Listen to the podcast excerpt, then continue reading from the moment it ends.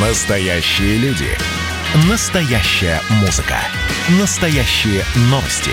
Радио «Комсомольская правда». Радио про настоящее. 97,2 FM. 125 лет прошло со дня одной из самых страшных катастроф в истории Москвы – давки на Ходынском поле.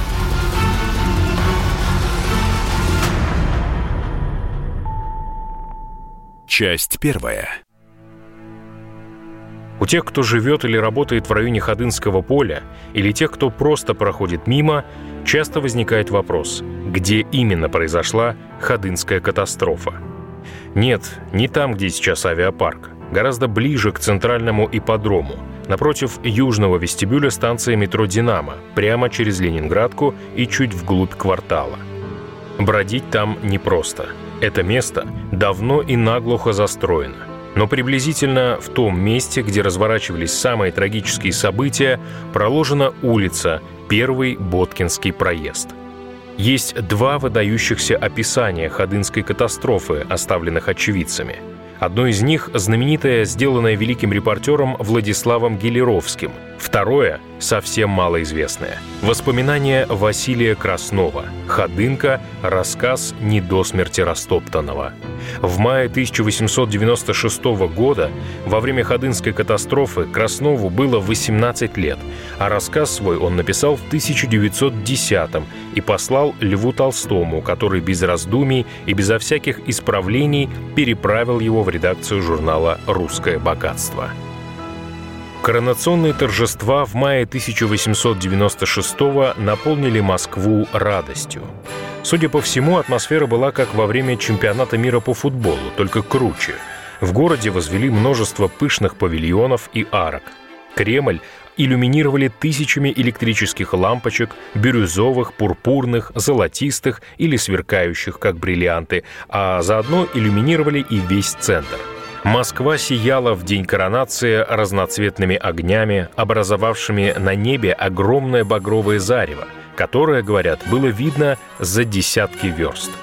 Тверская, Кузнецкий мост, Петровка, Неглинный проезд так и сияли огнями. Красными, синими, желтыми, всех цветов радуги, словно сказочная красавица в драгоценном уборе, вспоминал генерал Владимир Джунковский. Зеваки с восторгом смотрели на иностранцев, прибывавших поздравить нового царя.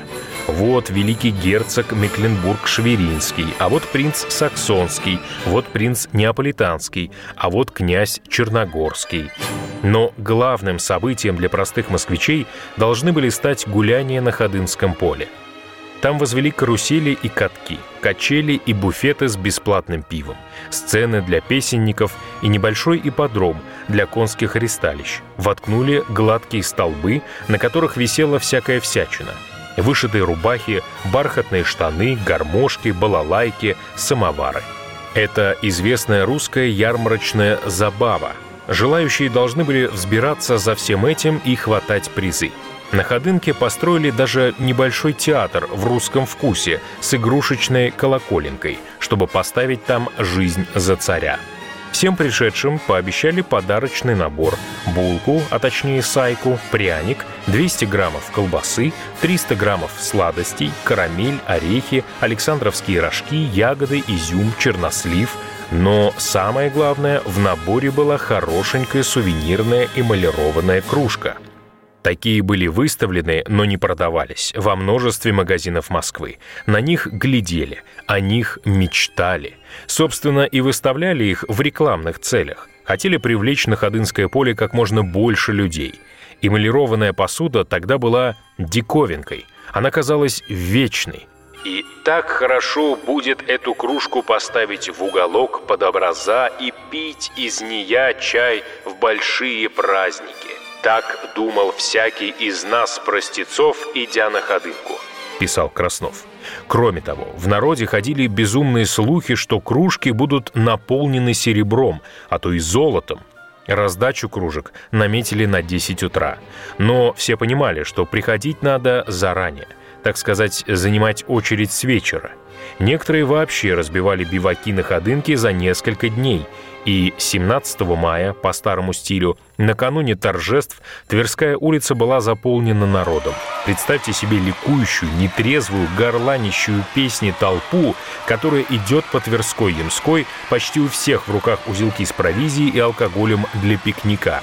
У Тверской заставы около Брестского вокзала отряды казаков заставляют толпу сворачивать влево, по самому Петербургскому шоссе, то есть Ленинградскому проспекту. Ходить в этот момент воспрещалось, и почему-то требуют не петь. Почти всей сегодняшней застройки Ленинградки еще нет. И вообще, это уже не Москва. Нынешний район Динамо считается загородной территорией. Толпа идет, и впереди разворачивается громадное Ходынское поле со всеми выстроенными на нем аттракционами и длинными рядами будок, в которых завтра будут раздавать узелки с кружками и черносливом. К ночи на поле пришло не менее 500 000 человек. Но само поле было вообще не подготовлено для празднеств. На нем регулярно добывали глину и песок. Оно все было изрыто. И как раз примерно на месте первого Боткинского проезда в том же направлении тянулся очень длинный и достаточно глубокий ров. Краснов оказался в другом месте, хотя там было не сильно лучше. А вот Гиляровский был непосредственно во рву. Вечер 17 мая. Темнеет. Впереди совсем короткая майская ночь. Люди разжигают костры. Кто-то, чтобы согреть чай, кто-то от нечего делать. Везде стоит гул веселья. Дробная смеющаяся пляска звуков в вечернем гулком воздухе. Поле наполнено опьяненными радостью людьми. Одни рассказывают, что на представление приведут ученых, слонов и птиц, другие, что устроят фонтаны из пива и вина, они будут беспрестанно бить из-под земли. Ходят разносчики, торгующие квасом, мороженым, плюшками. Это атмосфера абсолютного счастья, кульминация царившего в Москве праздника коронации. Великий пир мира, единой и родственной человеческой семьи. Везде шумно, везде светло от костров, легко потерять всякие ориентиры в пространстве, кроме зарева над иллюстрированной Москвой вдали. К полю подходит Гиляровский. Он только что был рядом, на бегах. Ему нужно написать репортаж о празднестве. Он, как и многие, бродит по полю, наблюдая за людьми. Замечает знакомого извозчика, болтает с ним, выпивает и вдруг соображает, что забыл на бегах табакерку. Это был подарок его отца, с которым он никогда не расставался. Гиляровский вскочил и пошел обратно в скаковой павильон ее забирать. Но обратно пробраться было уже нелегко. Пролетели слухи, что драгоценные кружки вот-вот начнут раздавать. И что подлецы-буфетчики тихонько делят народное добро между собой. Люди начали подбираться поближе к будкам. Постепенно светало. Во враге, где оказался Гиляровский, оказалось хуже всего. Он был к будкам ближе всего, и в него набилось огромное количество народа. Вскоре двинуться было вообще нельзя. Как практически нельзя было и дышать. Люди превратились в сплошную, плотно спрессованную массу. Время примерно 5 утра. Рассвет. Никакого ветра. Чудовищная духота. Серый дым от потухших костров. Зловоние от слипшихся человеческих тел. Все икают, хотят пить, открывают рты, как вынутые из воды рыбы. Иногда по толпе пробегает шум молитвы. Один начинает «Спаси, Господи, люди Твоя», другие подхватывают, но вскоре молитва переходит в нестройное бормотание. Некоторых рвет прямо в толпе, прямо на соседей. Некоторые падают в обморок, оседают и оказываются у толпы под ногами, что значит верную смерть. Некоторые умирают, и трупы стоят среди живых, зажатые ими. Многие уже хотят уйти, но уйти невозможно. Краснов каким-то образом оказался вытолкнут вверх. Толпа зажала его ноги, а туловище оказалось выше голов. «Я увидел перед собой как бы большую площадь, замощенную человечьими головами. И давило это множество вытянувшихся кверху лиц, влажных и блестевших на солнце, как камни плотно утрамбованной и политой мостовой. И все вокруг гудело звуками, как море, взбудораженное шквалом. Головы крутились по сторонам. Пересохшие и растрескавшиеся губы жевали сами себя до воздух. Надлившиеся кровью, вытаращенные глаза не мигали. Совсем рядом с Красновым стоял огромный купец. Он то по бабьему пискливо жаловался, что попал нечаянно сюда в тяжелых сапогах и пиджаке с массивную цепью часов и бумажников. Подошел с краюшка полюбопытствовать и был взят толпою в плен. То с отчаянием испуганного животного громко выл он и просил выпустить его. У него жена, дети, торговля. Он потрясал в воздух объемистым бумажником, кричал, что в нем многие сотни рублей, и он отдаст их и часы тому, кто его вызволит вон из этой каши, проложить ему дорогу. И все это было жалко, ненужно и бессильно в этом море утопающих. А впереди будки с их треугольниками, остриями и узенькими проходами. При напоре толпы сзади эти будки неизбежно должны были превратиться в мельницы-костоломки, которые стоят, ожидая напора воды, чтобы пристукнуть нас своими жерновами, а то и совсем измолоть. И миллионная толпа тяжело и грузно шла к этим эшафотам.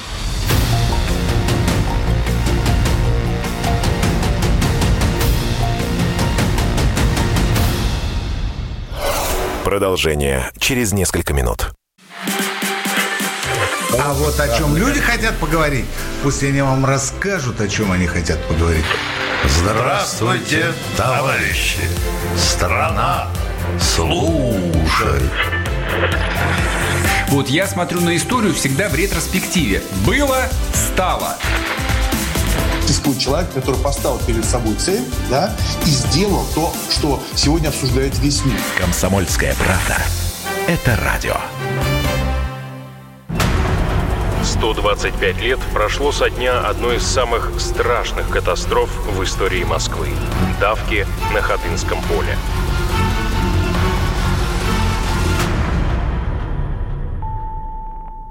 Часть вторая. Краснову в его положении над толпой была видна важная деталь.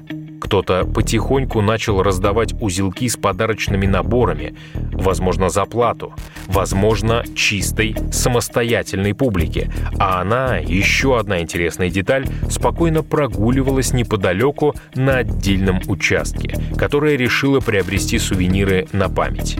Вскоре это стало заметно не одному Краснову, но и другим людям из толпы. И раздался крик: «Дают!» Люди с остервенением рванулись вперед, испугавшись, что им не достанется. Крик «Дают!» услышали и те, кто прогуливались в отдалении. Они рванулись к будкам и усилили сзади давление на толпу. Мельницы-костоломки заработали.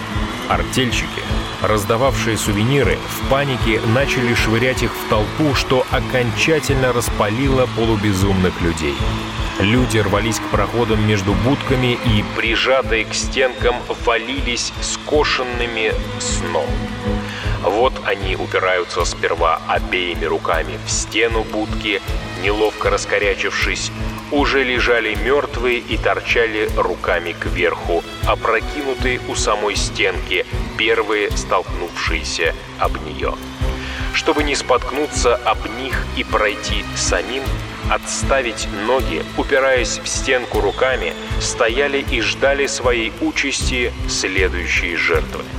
Слышно, как хрустят кости и ломаются руки, хлюпают внутренности и кровь.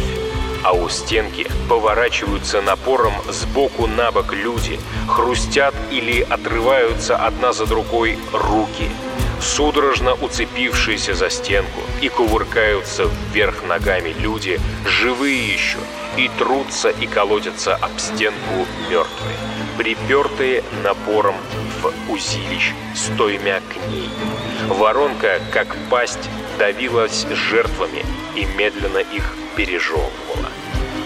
Краснов приготовился к смерти. Его охватило абсолютное равнодушие. Хотелось только, чтобы все поскорее кончилось, и в какой-то момент он потерял сознание, а очнулся весь в крови неподалеку от будок. Донесенный толпой до горлышка воронки, он упал в него, и его оттащили дальше. Но по мне успели пройтись каблуками. Вокруг него лежали мертвецы или не очнувшиеся от обморока люди с узелками. У кого-то узелки были чинно положены под голову, другие держали их на груди, на скрещенных руках. Это была драгоценная добыча, с которой никто не мог расстаться даже после смерти. Невдалеке лежал и Гиляровский, только что наблюдавший, как люди падают во враг на головы других людей, образуя 3-4 слоя, кусаясь, грызя друг друга. Многие провалились в колодцы, о которых упоминалось выше. Журналиста спасло то, что к оврагу прискакал отряд казаков. Он разгонял прибывавших сзади, напор ослабел, люди, испугавшись, забывали о кружках и двигались не вперед к будкам, а назад. Всем мучительно хотелось пить. Гиляровский начал рвать траву и жевать ее. Это утоляло жажду. Краснов видел, как люди разбивали бочки с пивом и медом и жадно черпали прямо из них. Гиляровский очнулся, почувствовал, что лежит на камне. Оказалось, в его заднем кармане лежала та самая табакерка, которую, как ему казалось, он забыл на бегах. Он понюхал табак, и к нему вернулись силы. Ему хотелось одного – мчаться домой и принять ванну. Найдя неподалеку извозчика, он поспешил в свой Столешников переулок, по дороге остановил торговца апельсинами, купил сразу 3, 2 съел, а 3 разорвал своими ручищами пополам и начал с наслаждением вытирать лицо. Краснов, очухавшись, нашел в узелке книжечку с расписанием всех мероприятий на Ходынском поле. С большим интересом начал читать. Он решил сходить в лагерь Самогитского полка неподалеку, где музыкантом работал его двоюродный брат, выспаться и показать фельдшеру лицо, а потом вернуться и погулять. Поразительно, но оба свидетеля давки не поняли сразу, к каким последствиям она привела. Краснов осознал это через несколько минут, увидев на земле раздавленную беременную женщину с животом, раздувшимся огромным комом. Кругом скорбные и смущенные голоса, осудившие покойную. На сносях была, зачем пошла? А потом он увидел еще и еще мертвецов с изуродованными лицами. Вокруг клочья вырванных волос, растоптанные стеклянные бусы, картузы и гармоники, красноватые вонючие лужицы, разлагавшиеся под солнцем. А Гиляровский, выспавшись и вымывшись, надел фрак, пошел в редакцию и у Тверской пожарной части увидел знакомого брандмейстера. Тот пожаловался, что у него уже нет фур, чтобы возить мертвецов. Только тут до Гиляровского начал доходить масштаб произошедшего. Он вскочил на пожарную фуру, поехал по направлению к Ходынке и за Тверской заставой увидел другие фуры, возвращавшиеся в Москву с покойниками. Доехав до Ходынки, он увидел их сотни. Ров, эпицентр трагедии, был забит трупами.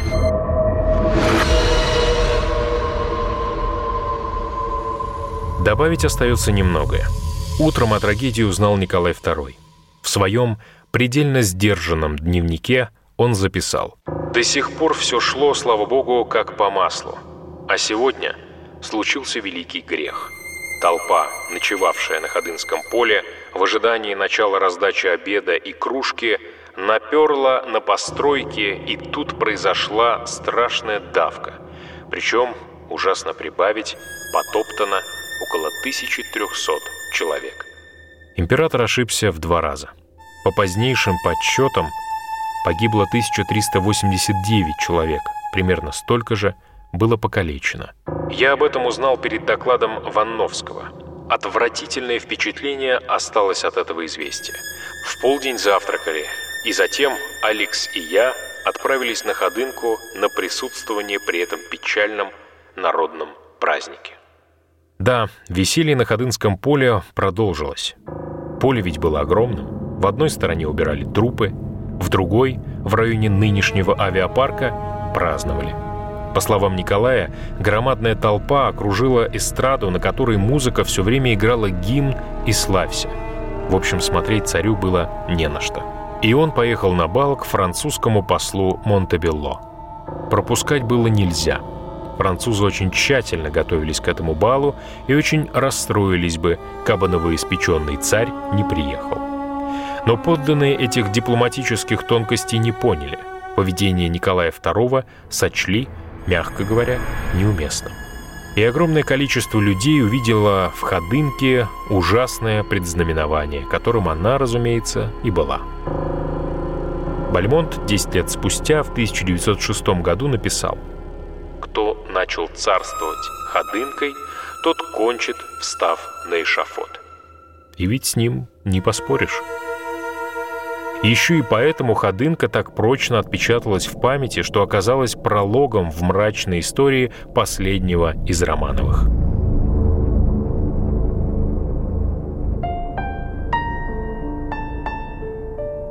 На Ходынском поле через несколько лет построили храм иконы Божьей Матери «Отрада и Утешение». В народе до сих пор иногда говорят, что в память о погибших.